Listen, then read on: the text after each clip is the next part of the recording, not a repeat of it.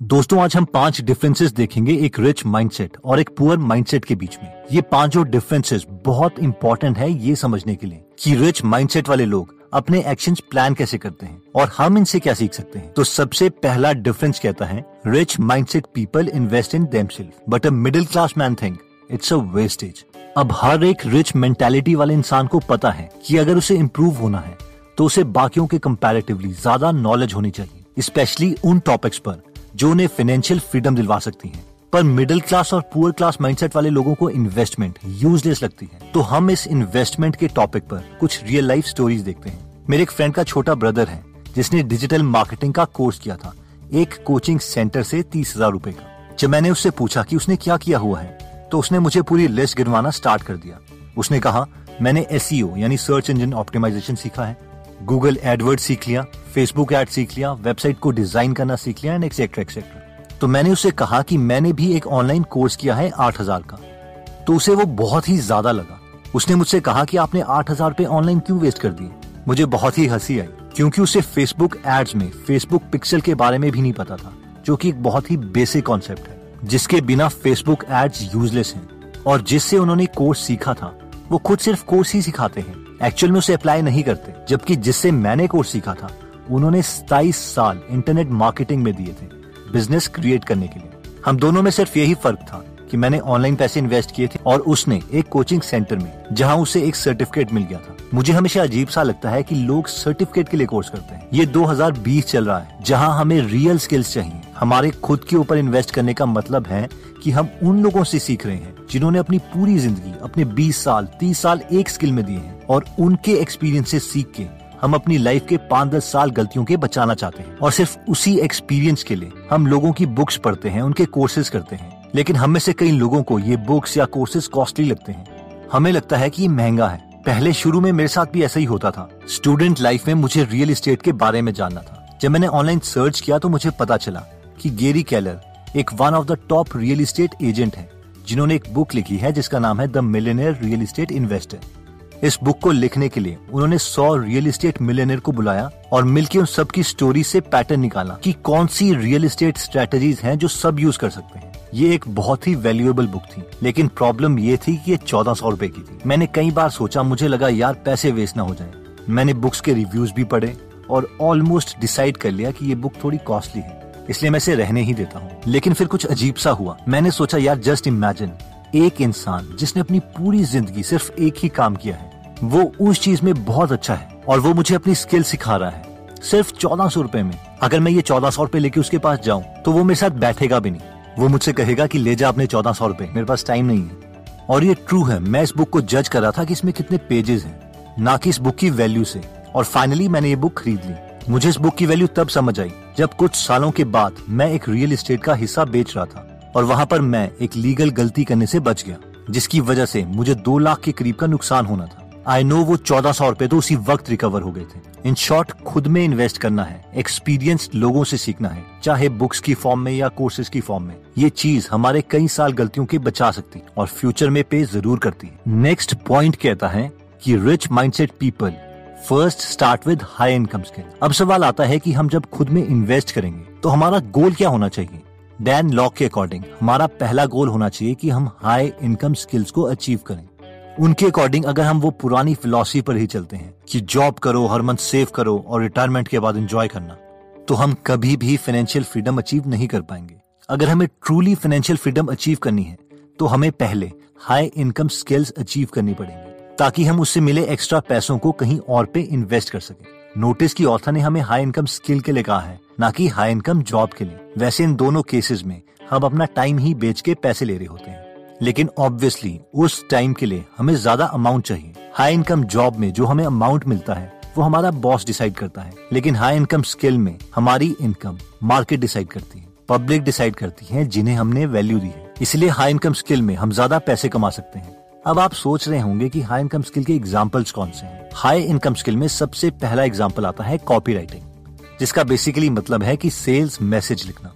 यानी आप ऐसा क्या सेल्स मैसेज लिखोगे? कि लोग आपका या आपके क्लाइंट का प्रोडक्ट खरीद लें एक कॉपी राइटिंग में साइकोलॉजी मेंटल ट्रिगर्स और स्टोरी टेलिंग की पार यूज़ होती है। इसलिए हमें इन तीनों फ़ील्ड में अच्छा होना पड़ेगा। अगर अभी हम फाइवर में जाएँ और कॉपी राइटिंग सर्च करें तो एक एवरेज कॉपीराइटर भी सिर्फ़ 150 वर्ड्स के लिए नौ हज़ार रूपए तक चार्ज करता है। ये आपने ठीक सुना।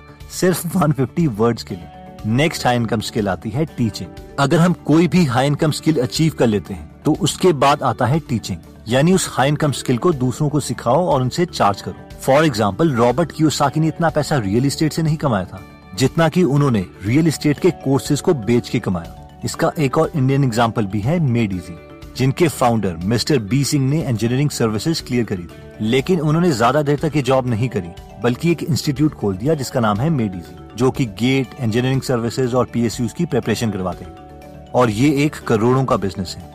ऑब्वियसली अब उन्हें इतनी इनकम उस जॉब से तो नहीं मिलनी थी। नेक्स्ट हाई इनकम स्किल आती है पब्लिक स्पीकिंग अगर हम अपने कोर्सेज इंटरनेट पर बेचते हैं तो उसकी एक प्राइस लिमिट है। एक पर्टिकुलर अमाउंट से ज़्यादा पैसे हमें कोई नहीं देगा। अगर इस इनकम को अब हमें बढ़ाना है तो हमें स्टेज में जाके वही चीज़ पढ़ानी पड़ेगी। फॉर एग्ज़ाम्पल रसल ब्रंसन जो कि इंटरनेट मिलियनर है। अपने कोर्सेज इंटरनेट पर बेचते हैं, लेकिन ये इससे कहीं ज़्यादा तब कमाते हैं, जब ये स्टेज से इन्हीं कोर्सेज को सेल करते हैं। फॉर एग्ज़ाम्पल इन्होंने 2018 में ग्रैंड कार्डोन के टेनेक्स इवेंट में सिर्फ़ 90 मिनट की स्पीच दी और तीन मिलियन डॉलर यानी 21 करोड़ रुपए के डिजिटल कोर्सेज बेच दिए। जस्ट इमेजिन 90 मिनट में 21 करोड़ रुपए। अब इसका एक इंडियन एग्ज़ाम्पल भी है जो कि, चलिए रहने दीजिए और आप खुद इमेजिन कीजिए। इसके अलावा और भी हाई इनकम स्किल्स हैं जिसके लिए आप नेट में सर्च कर सकते हैं। एक रिच माइंडसेट और एक पुअर माइंडसेट के बीच का नेक्स्ट डिफरेंस आता है कि first asset then expense the most important thing जो हर एक रिच आदमी को पता होती है, वो ये है कि उसे एक्सपेंस करने से पहले उस खर्चे के लिए कोई एसेट बनाना पड़ेगा, यानी कोई इनकम सोर्स बनाना पड़ेगा। फॉर एग्ज़ाम्पल रॉबर्ट क्यूसाकी बोलते हैं कि मान लीजिए मुझे एक महँगी कार खरीदनी है तो मुझे पता है कि ये मेरे लिए एक लाइबिलिटी है, जिसके लिए हर मंथ मुझे पैसे खर्चने पड़ेंगे, जैसे कि कार की लोन की पेमेंट उसका पेट्रोल का खर्चा एक्सेट्रा इसलिए कार लेने से पहले मैं छह महीने लगा के एक ऐसी प्रॉपर्टी ढूंढता हूँ, जिससे मुझे हर मंथ रेंटल इनकम मिलती रहे, जिससे मैं उस घर की लोन पेमेंट भी देता रहूँ और साथ में उस कार की भी लोन पेमेंट और पाँच साल के बाद, जब कार की मैंने सारी इंस्टॉलमेंट्स दे दी तो भी मुझे घर से रेंटल इनकम आती रही। इन शॉर्ट जहाँ पर हम मिडिल क्लास लोग अमीर दिखना चाहते हैं, वहीं पर रिच लोग अपने पैसे बड़े संभाल कर खर्चते हैं।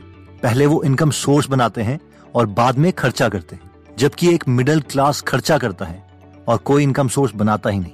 अगर हम मुकेश अंबानी की बात करें तो उन्होंने अपनी मुंबई की प्रॉपर्टी एंटीलिया के लिए, ज़मीन 21 करोड़ में खरीदी थी, जबकि उसकी उस वक्त कीमत 210 करोड़ रुपए थी। अब इस प्रॉपर्टी में काफ़ी कॉन्ट्रोवर्सीज हैं बट मेन पॉइंट ये है कि इंडिया का सबसे अमीर इंसान भी पैसे सोच समझ कर खर्चता है। ये नेगोशिएशन कुछ इस तरीके से है कि मान लीजिए एक घर है एक करोड़ रुपए का और उसे आपने चौदह लाख में खरीद लिया। नेक्स्ट पॉइंट कहता है कि learn how to take leverage मान लीजिए किसी दिन भगवान आपके पास आते हैं और बोलते हैं कि आपको इन दोनों स्किल में से क्या चाहिए। आपके पास ऑप्शन वन है कि आप कोई भी एक स्किल मांग लो, जिसमें आप अच्छा होना चाहते हो। चाहे वो कंप्यूटर प्रोग्रामिंग हो इंजीनियरिंग हो पेंटिंग हो, कुछ भी।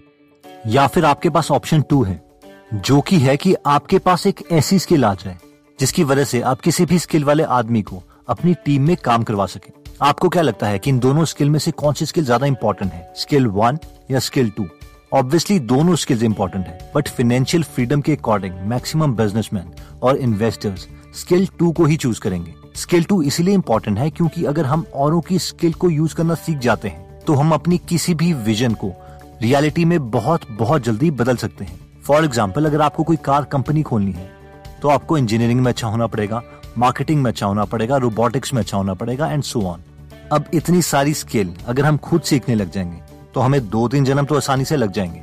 लेकिन अगर हम स्किल टू यूज़ करते हैं तो हमें पता है कि हम एक्सीलेंट इंजीनियर को हायर कर सकते हैं बेस्ट मार्केटिंग और सेल्स गाय को हायर कर सकते हैं, और अपनी कंपनी पर काम करना स्टार्ट कर सकते हैं। एक कॉमन मेंटेलिटी वाला इंसान सोचता है कि उसे हर चीज़ खुद सीखनी पड़ेगी। But business is not a one person sport even success is not इसलिए हमें लेवरेज को यूज़ करना पड़ेगा।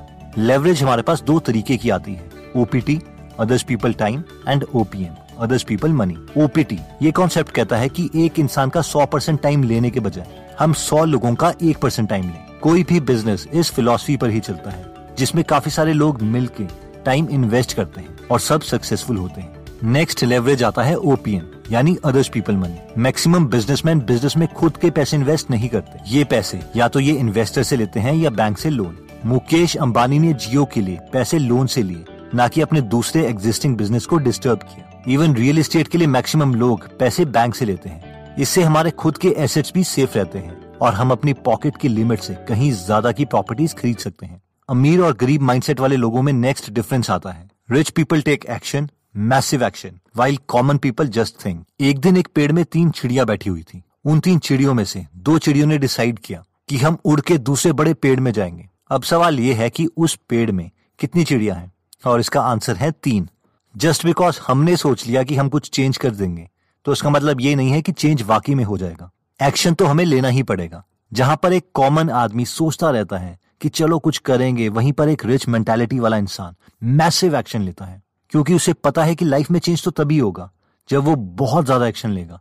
एक्शन लेने के लिए कई बार हमें लर्निंग को भी रोकना पड़ता है कि ठीक है, मैंने कॉन्सेप्ट सीख लिया, लेकिन अब पहले मैं इसे अप्लाई कर लेता हूँ। फिर next concept and so on अगर हम हर वक्त एजुकेशन ही लेते रहेंगे तो फिर एक्शन कब लेंगे? तो दोस्तों, इस वीडियो में हमने रिच माइंडसेट और पुअर माइंडसेट वाले लोगों के बीच में पाँच डिफरेंसेस देखे, जिसमें सबसे पहला डिफरेंस था कि rich mindset people invest in oneself but a middle class man think it's a wastage यानी अगर हमारा एंटरटेनमेंट बजट हमारे एजुकेशन बजट से ज़्यादा है तो हमें पता होना चाहिए कि अभी हमारा माइंडसेट पुअर और मिडिल क्लास लोगों की तरह ही सोच रहा है। नेक्स्ट पॉइंट में हमने देखा था कि लर्न हाई इनकम स्किल्स यानी अगर हम अपने टाइम के बदले पैसे कमा ही रहे हैं तो बेटर है कि हम ज़्यादा पैसे लें, ताकि उन ज़्यादा पैसों को हम कहीं और इन्वेस्ट कर सकें और अपने लिए बाकी इनकम सोर्स क्रिएट कर सकें। नेक्स्ट हमने देखा था एसेट्स देन एक्सपेंस यानी हमें इमोशनल डिसिप्लिन तो दिखाना ही पड़ेगा। पहले हमें इनकम सोर्स क्रिएट करनी है और उसके बाद चीज़ें खरीदनी है। नेक्स्ट हमने देखा था कि learn how to take leverage यानी बिना और लोगों की मदद से फाइनेंशियल फ्रीडम अचीव करना काफ़ी डिफ़िकल्ट है। इसलिए ओपीटी यानी अदर्स पीपल टाइम और ओपीएम यानी अदर्स पीपल मनी को हमें यूज़ करना ही पड़ेगा। फाइनली